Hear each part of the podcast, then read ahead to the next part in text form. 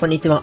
若手投資さん略して W2OFM エピソード183です。今回は人生のステージが変わってきた福原と、来シーズンは舌下免疫療法を絶対試す所存な船までお送りします。このポッドキャストでは、ハッシュタグ W2OFM でご意見ご感想を募集しています。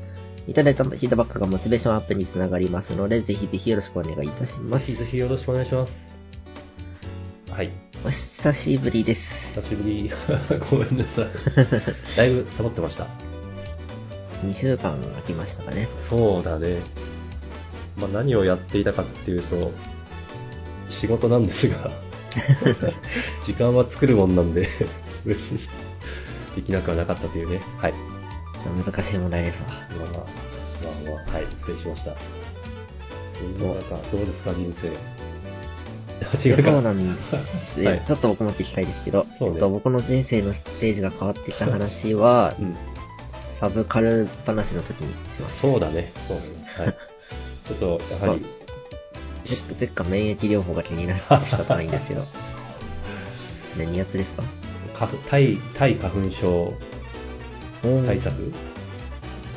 で、まあ、福原君は気のせいレベルかもしれないけど、私は気のせいって言えないレベルできついんで、うんまあ、で、あの、同僚がこれやってて、あの、重度だって言ってるんですけど、重度の患者でも全然重度に見えないんですよ。なるほど。あこそんな効果あるんかと。ただ、えっと、この、なんですかね、療法始められるのは、花粉症のシーズンが過ぎた時らしいんで、まあ来シーズンなるほはい。ということ手です。術みたいなことじゃないんであすあ、か違う違う。まあ、よくわかってないけど、薬うんを、えっと、まあ、月に1回受診して、薬もらって、それを家で飲むみたいな。飲むのかななるよほくど わかってない。舌下免疫療法っていうくらいだから、下の下に何か置くのかなうんうんうんうん花粉症か。いや、あとですね、気に、 これ話を続けると、あの、ここに出てきてくれてるあの、平方さんはがいツイッターで、えっと、スペアミントのアロマオイル、うんあれを家の中で炊くと、あの、症状出ないと。ほういうツイートをされてたん 本で当に本当かよと思うんですけど、ちょっとこれはすぐ試せるんで、ちょっと今日にでもポチって試そうかなと、ちょっと思ってます。なるほど。うんいや、まあ僕は当事者じゃないので、え あんあんまり、あれこれ言えません が。 一緒じゃない。まあいいや。はい。まあ、目の前で困ってたら何でも試す気持ちにはなりそうです。ね、別に一日、私の場合丸一日ずっと辛いってわけじゃないんですけど、すげえ辛い時間帯があるんですよね。よくわかんないですけど、それほんと辛いんで、なんとかしたい。なるほど。はい。っていう感じです。ありがとうございます。はい。じゃあそろそろ本題いきますか。はい。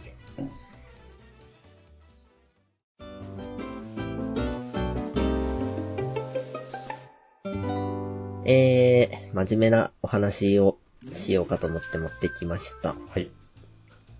えっと、ドーラのフォーキーズというやつですね。ちょっとタイプです、これ。ドーラです。どうだ。はい。 DORO ですね。で、何の話ですかっていうことなんですけど、生産性ってどう測るんですかっていうのに、こう、真剣に取り組んできた研究チームのことですね、ドーラというのは。なるほど。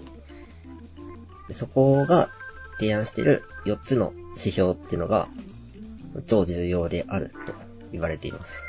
はい。で生産性ってどう測りますか永遠の課題あ だと思ってます。役員からあなたのチームの生産性は高まってますかって聞かれて、何を提示するか。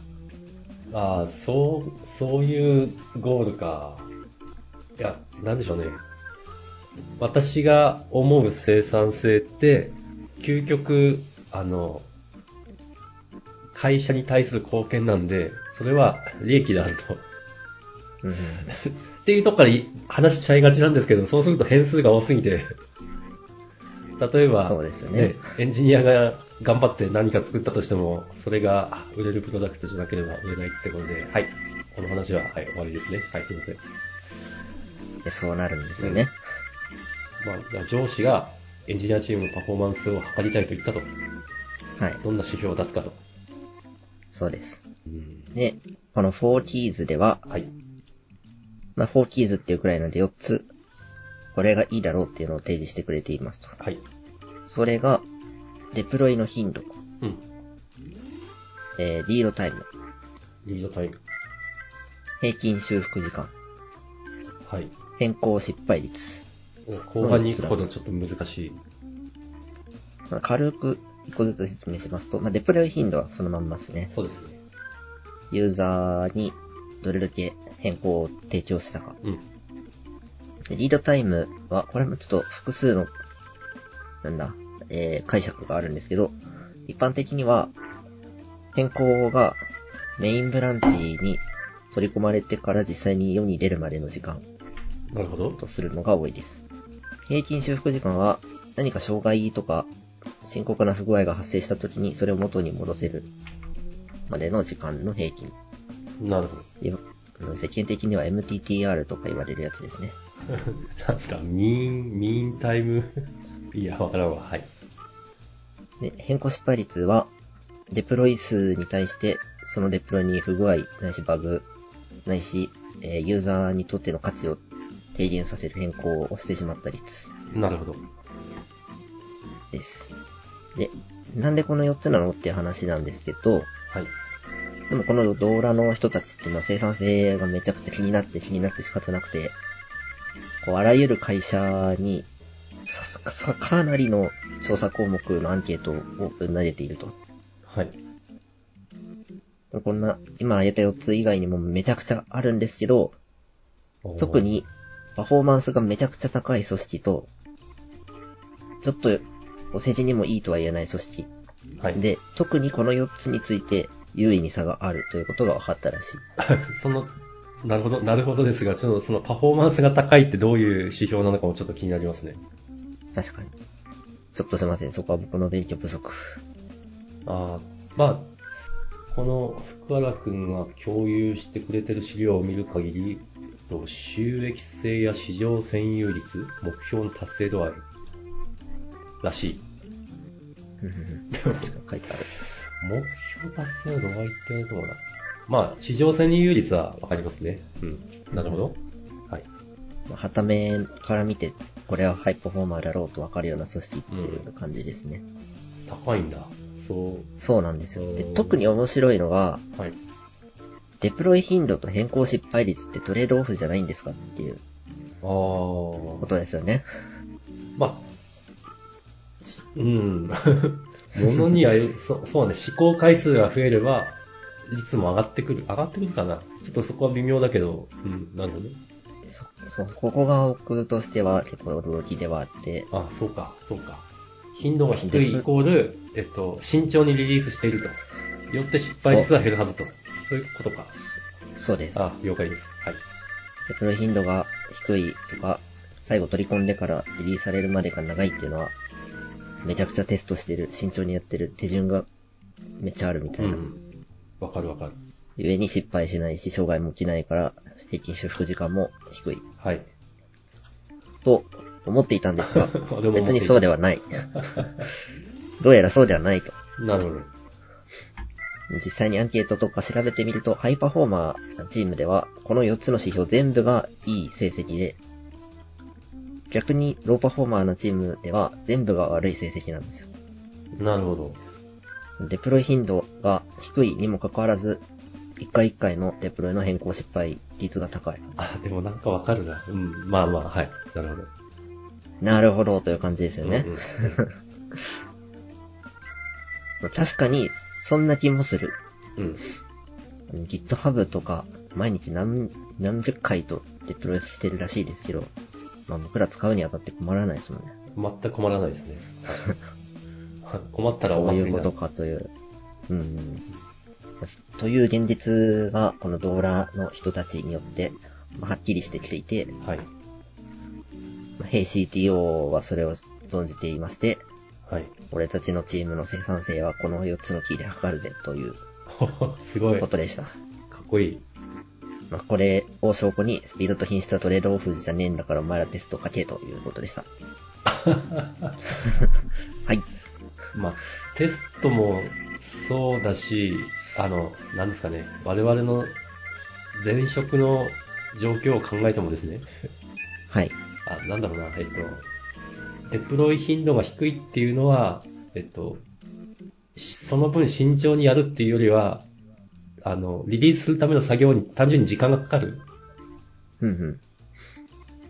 まあ、まあ、それこそテストが手動であったりであるとか、あとそうは、ですね。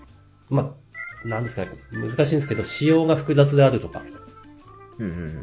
うん、ななんでしょうね、そういう、だ逆に言うと、デプロイ頻度が上がって変更失敗率を下げるためには、なんかプロダクト自体が、なんかすごいシンプルな、そして素結合なモジュールに分割されていて、そうですうんね。ってう。いう、なんだろう、テストに限らないなってちょっと思いました。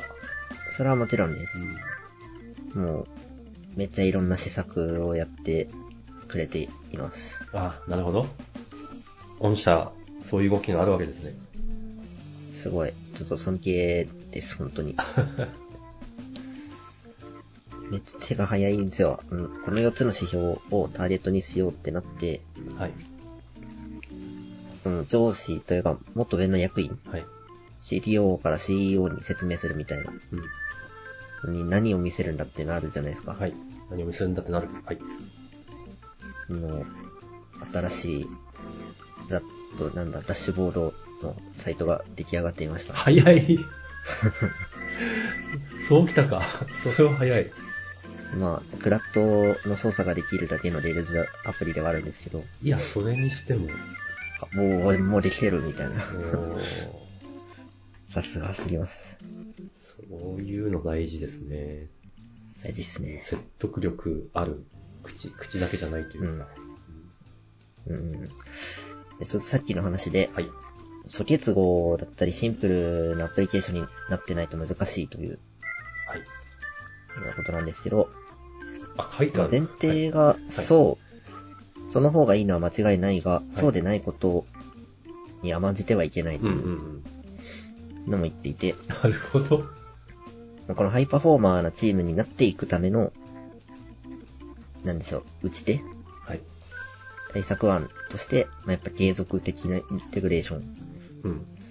まあ、ほんのちょっとでもいいから継続して直し続ける。うん。複雑だというなら、ちょっとずつ引き剥がしてシンプルにしていく。うん。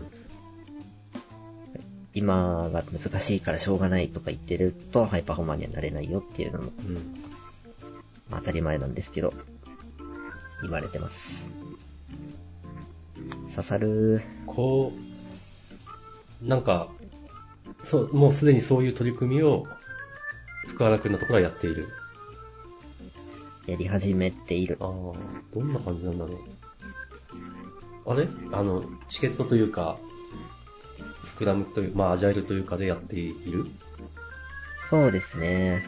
じゃあ、どうすんだ結構ろ保守全開期間があったんですけど、最近はちょっと落ち着いてきてロールマップとの兼ね合いを考えつつう。うん。やってはおります。いや、なかなか、 まあ、どこの会社もそうだと思うけど、やることは山盛りなんで、どうしたらいいのかなしやっぱ、その週、そのスプリントの中でこなすタスクに1個は、そういう、この改善系のチケットを入れるうん。それも手だと思い ます。あるよなぁいつまで経ってもやんない もんなぁいつそうまで。ですうん。実際にはスクラムチームごとで結構個性があるので、はい。い一律こうとは言言えないんですけまあど、なるほど。でも今はエラーバジェット運用をはっきりとやろうという感じで動いてますね。エラーバジェット運用。なんか前聞いたな、エラーバジェット。そのシステムの安定性を数値で取れるようにして、はい。その数値が悪化してきたら、その悪化具合に応じて保守運用にかける時間を増やすといおおうやつ。。すごいシステマティック。なんか、人間の感情ではないんですね、トリガ ーはそうっすね。素晴らしい。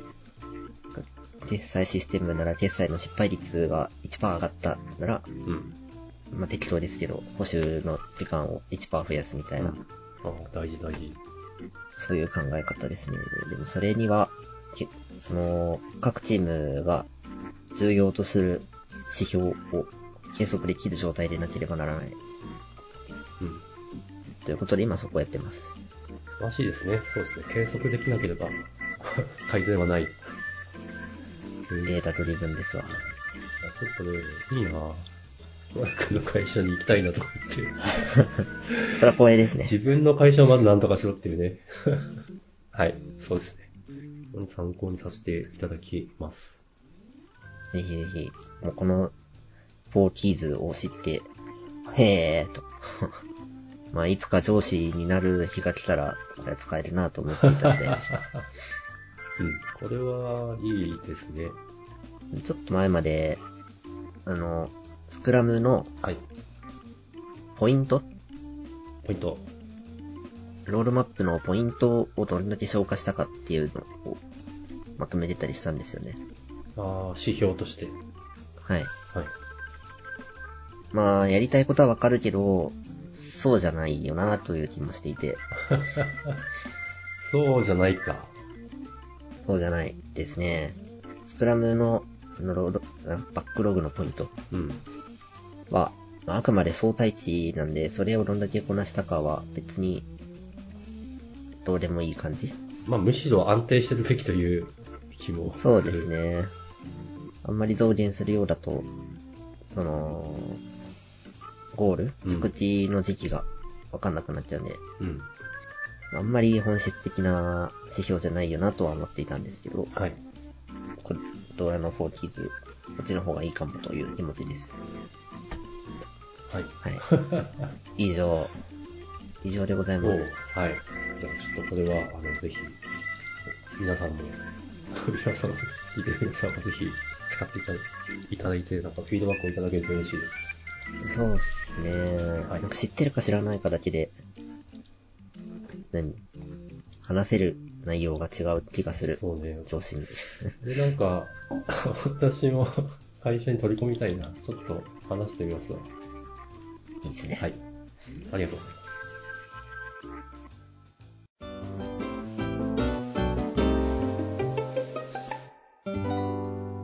はい。じゃあ次のネタ行きましょうか。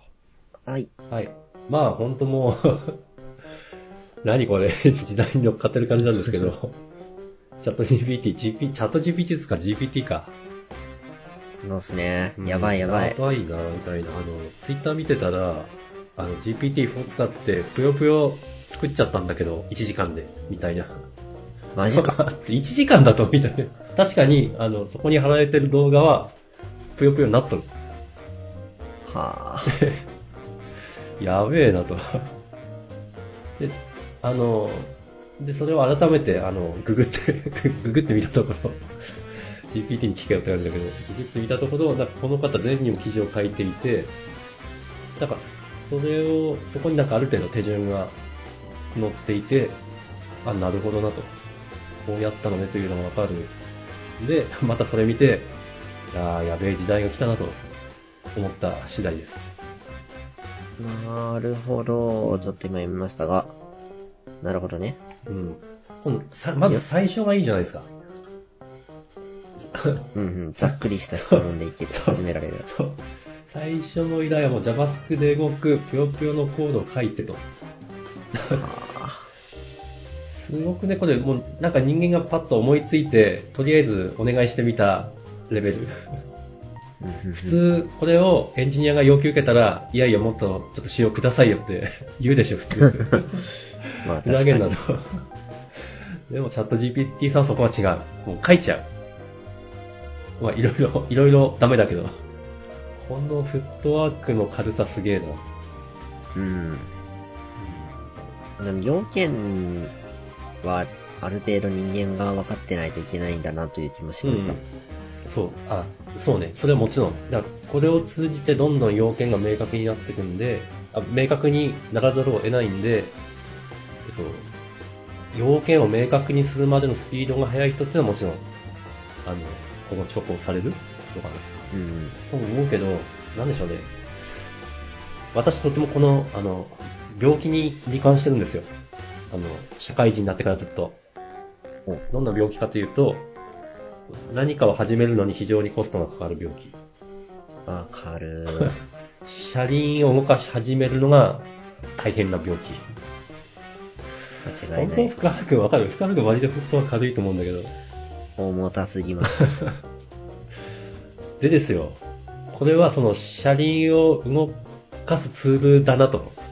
ツールになり得るなと。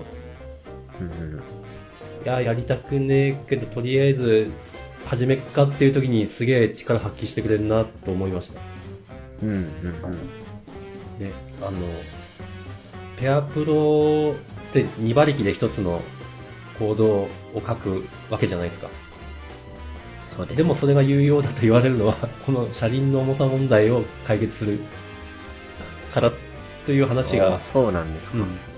そうそう、もう相手がいてやらざるを得ないからやる、やれるみたいな。なるほど。だからですよ、これ、パートナーが、今度人から AI になる時代ではみたいな。はあ。まあいや私、ーそんな、ちょっとあ、ごめんね、どうぞ。行動を書いてもらうという文脈ではまだ使ったことないです。うん、あ、あ、一切ないですそっね。か。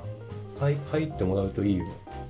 えなんか面白がって書いてもらったことはありますけど、自分が使う行動を書いてもらったことはないかうん。まあ、この、なん、なんだろうね。この記事を見ても、あの、100%完璧なものを生成してくれるわけではない。で、俺のちょっと触ってみた感じでも全然そうではないんだけど、でも、想像以上にちゃんと書いてくれる。な。うんうん。で、それは、んやってみた方がいいと、 思います。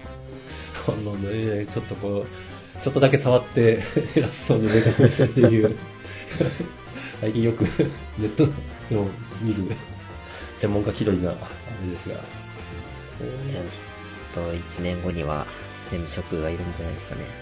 まあ、専門職なのかなみんな使ってんじゃねって思いますよ、私。データアーキテクトとか、そういう感じだった気がする。いやいや、えっ、と、なんだろうな。例えば、CEO も使うし、CTO も使うし、セールスの人も使うし、みたいな状況になってんじゃないかなと思う。うーん。えっと、もう一つの記事の方にあるんだけど、別に、あの、行動を書くことだけを頑張ってくれるわけじゃないんで、何かアウトプット、えっと、文章的なアウトプットもめっちゃ頑張ってくれるんで、でもデータ分析だって誰でもできたじゃない ですか。はい。うん正しく意味のあるデータ分析をするにはやっぱ専門家の知見がいるみたいな。はい、はい。あ、チャットうん GPT に聞くことはできるか、うん意味のある回答をもらえるかどうかみたいな。うん。ああ、えっと、なんだろうね。これ、この、違うな。えっと、例えばセールスパーソンがこれ使ったとしますよ。はい。で、なんか、 顧客に刺さる提案書書いてくれと。言ってできたと。で、それを見たときに、多分私は、それが、なんだろうな、あ、これならいけるわって判断できない。なぜならばその道の専門家じゃないから。なるほどう。ん。っていう意味でわかる。今、深川君が言った例えば。あー、使え、ただ、セールスの人は使えんじゃないそういうことか。うん確かに。我々は行動学専門家だから、あの、チャット GPT が生成ししてくれたものを評価できる。間違いいないやですそういう意味でみんな使うんじゃないかと思うんですよ、これ。ね。でチャッ、ト GPT、やっぱ GPT を使うスキルかける専門性。あ、イエスイエス。なるほど、うん確かにです。まあ、あと、別になんか使い方とかから離れるんですけど、あの、我々、プログラマーもそうだし、人間はめちゃくちゃ膨大な知識を共有化してきたんだなと。うんこれってそれを元にできてるものじゃないですか。で、なんかそのバリエーションが、あの、なんだろうな。もはや普通の人が自分の一から頭で考える、えっと、パフォーマンスを超えたうまい言い方が見つからないな。なんか、あのこういう AI って絶対独自性を持って考えてるわけじゃないじゃないですか。ある、あるものかそうでらすね何かを生成している。うんすでにある何かから。でもそのすでになるあに、なる、すでにある何かが、もうそれはクリエイティビティがあると。独自性があると。うん人間に思われるくらい、もうネットには知見が溜まってんだなと。そうですね。それはつまるところ、今現在の世の中の新しいものも、何かと何かの組み合わせだと いう。素晴らしいまとめ。そうなんですよ。多分ほんと100%新しいものなんてなくて、あったとしてもそれは受け入れられなくて、うん絶対何かの掛け算であることが99.99%なんで、そうです。そこに育ってきてるかな。使い ましょう。使いましょうっていうのもなんだな。うん。うん、私は本当、車輪を動かすのが大変なんで、車輪を動かす目的で使っていこうと思ってます。うん。なんか言わんとすることはわかるんですけ ど、GPT に聞いて車輪を動かそうと思っている時点で車輪が動いている気がする。あ、それ、それそれ、多分、あ、うーん、そのコストは低いかな。さっきの、だって、よし、ぷよぷよのコード書くぜっていう、あーどう、でもどうしようかなっていうのと、ちょっと JavaScript でぷよぷよ作成し、作ってよっていうコストって全然違うじゃないですか。いや、これは解釈があれでした。仕事なら確かに そう。仕事ならもうやるしかないから、聞くかで、車輪が軽くなるのはわかります。確かに。プライベートでゲームをしておいてでも作業するため の車輪あそを軽くするには使えないかもしれない。 それはやんない。それ、それはどう、うん、そうね。 まあいいや、こんな、ほんとね、なんか偉そうに、俺知ってるよみたいに話しておきつつ、未だにまだ、あの、有料契約してないんで、なんと GPT-3 しか使ってないんですよね。だからちょっと、 私、有料契約しておりますが、え満して足んのに使えている気がしません。マジで負けた。本当なんか、今使いたいんだけど、みたいなのが、すごいイライラしてる。あー有料契約しても GPT-4 は遅いんだっけああ、遅いですね。まあそれは別にいいです。なんか、チャット GPT にアクセスできないのがもうストレス。なんだ私より全然使ってるじゃないですか。全然全然。なんかうまく使えてる気はしてないです。うん。いや、まあなんか、なんですかね、どんどん使い方変わってくだろうし、プロダクトも進化してくだろうし、ほんと多分今みんな1年後どうなってんだろう、でもそのイメージがあまり描けないみたいな状況だと思うんですよね。うん。そういうレベルの、なんていうか、発明というか、かな。 iPhone みたいなもんですね。あ、それ思う。iPhone だなと思った。うん、それそれ。 今、あちこちのサービスのあらゆるところに GPT が入ってるじゃないですか。もうすでに。もうすでに。そうね。きっと人々が持つ携帯がガラッパゴスからその iPhone に変わっていった時のあれ。あれですね。つまりこれを使いこなせないと iPhone 触れないおじいちゃんみたいなことになってしま。そうっか。これみんな使うんじゃねと思ってたけど、確かに iPhone 使ってない、iPhone 使うスマホ を使ってない人いるからな。なるほど。そうですね。焦りますね。あ、 職業柄。置いていかれてはいけない。うん、あ長くは若いし、 若い人が、これは年齢ハラスメントかとか思いつつ、だから大丈夫じゃないですか。こうやって焦、焦れることがバカさかもしれないです。うん。とか、なんか、 もうね、私みたいなもう半世紀来てる人間からすると、逆で、なんか、あ、よくぞ、この、俺がまだこう、なんだろう、活動できる時間帯に間に合ってくれたっていう、なんか、 うれ嬉しさの方なるほどが、焦りというよりは、なるほど、なるほうど。いや、確かにそれはそうかもん。ありがとう、ありがとうございますっていう。生きてる間にどれだけ実現するか。うん、これきっと加速、なんだろうな、あの、人類のいろんなものを加速してくれるなとも思ってるんで、うん、ありがとうございます。ありがとうございます。みんな、みんなぜひ使ってくださいっていう感じ。そうですね。これはもうあと一歩な感じ。うん。本当、何人類の、何メリット、メリットっつうのかな。人類が良いところって数がいることなんで、うん。こうやっぱねこのこの数かけるこの知識をいい感じに加工してくれる加工加工してくれでいいのかな加工再生産してくれるツールの組み組み合わせでなんかクマンエグゼの世界は近いですよ。え 知らんけどそういう世界なんだ一人一体ネットナビという自我を持ったインターネット上のパートナーがいる世界。なるほどね。あ私は多分同じものなんだけど、ネットフリックスアニメのゴジラシンギュラリティポイントに出ていたペロ2っていう AI を思い浮かべました。わからない。 ごめん、コンテキストがね。はい。お互い、お互い持ってないコンテキストで話すという。はい。まあ結構いい時間なんで、まあ、こんな感じですかね。私はちょっとあの、継続的に GPT はあ監視していこうかなと思います。ぜひ、ここでキャッチアップさせてください。いや、まず、まずあの、サブスクライブするところから。 いや、微妙に高いんですよね。まあでも20ドルでしょまあ、そうなんですけど、まあちょっとサブスクと考えると高えなとは思いますねこ。れが、そうね、業務に活かせないと高いかな。でも、なんか、業務に活かして、 さっきの4つの指標のどれかをもし上げてくれるんであれば、 安いんだよ確かに。